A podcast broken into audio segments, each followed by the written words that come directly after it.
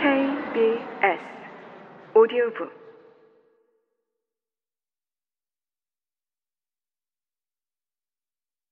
니알라토텟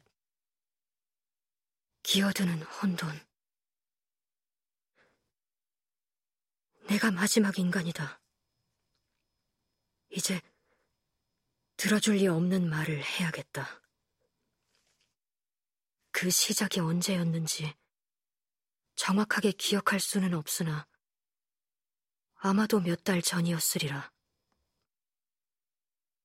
당시 사회 전반의 팽배해 있던 긴장감은 오싹한 것이었다. 정치, 사회적으로 격변의 시기였으며 기이하고 음산한 물리적 위기감까지 더 씌워져 있었다. 그 위기감은 너무도 광범위하고 포괄적이어서 한밤의 가장 섬뜩한 환영에서만 상상할 수 있는 것이었다. 사람들은 겁에 질린 창백한 얼굴로 혼자서는 입에 올리거나 인정하지 못할 경고와 예언을 속삭였다.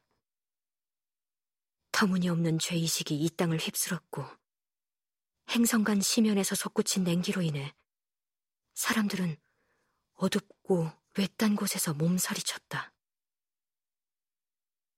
계절의 변화에도 사악한 변화가 깃들어 그의 가을은 소름이 끼치도록 무더웠다. 사람들은 누구나 지구뿐 아니라 우주의 통제력이 지금까지와는 다른 미지의 신과 세력에게 넘어갔다고 생각하였다.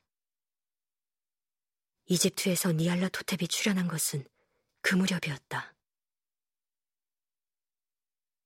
그가 누구인지 아는 사람은 아무도 없었으며, 다만 파라오를 닮은 모습과 영겁의 피를 지녔다고 알려졌다.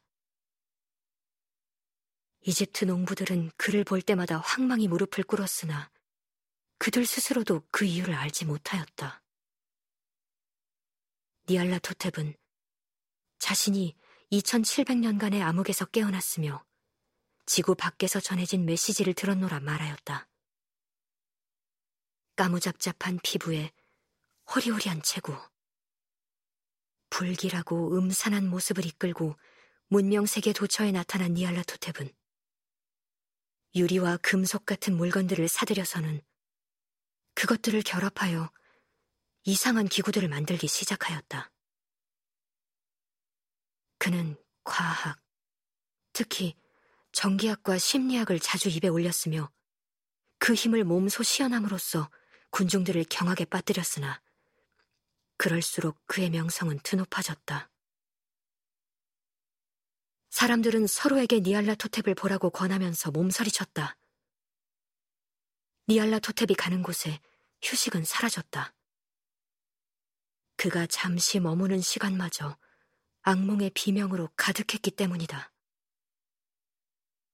악몽의 비명이 그처럼 공공의 문제가 된 적은 일찍이 없었다. 현자들도 잠시나마 잠들기를 두려워하였다. 다리 아래 푸른 수면에 비추는 창백하고 가여운 달빛과 병적인 하늘을 배경으로 부서진 옛 첨탑들을 바라보면서 도시의 비명을 듣는 편이 더 낫다고 여겼기에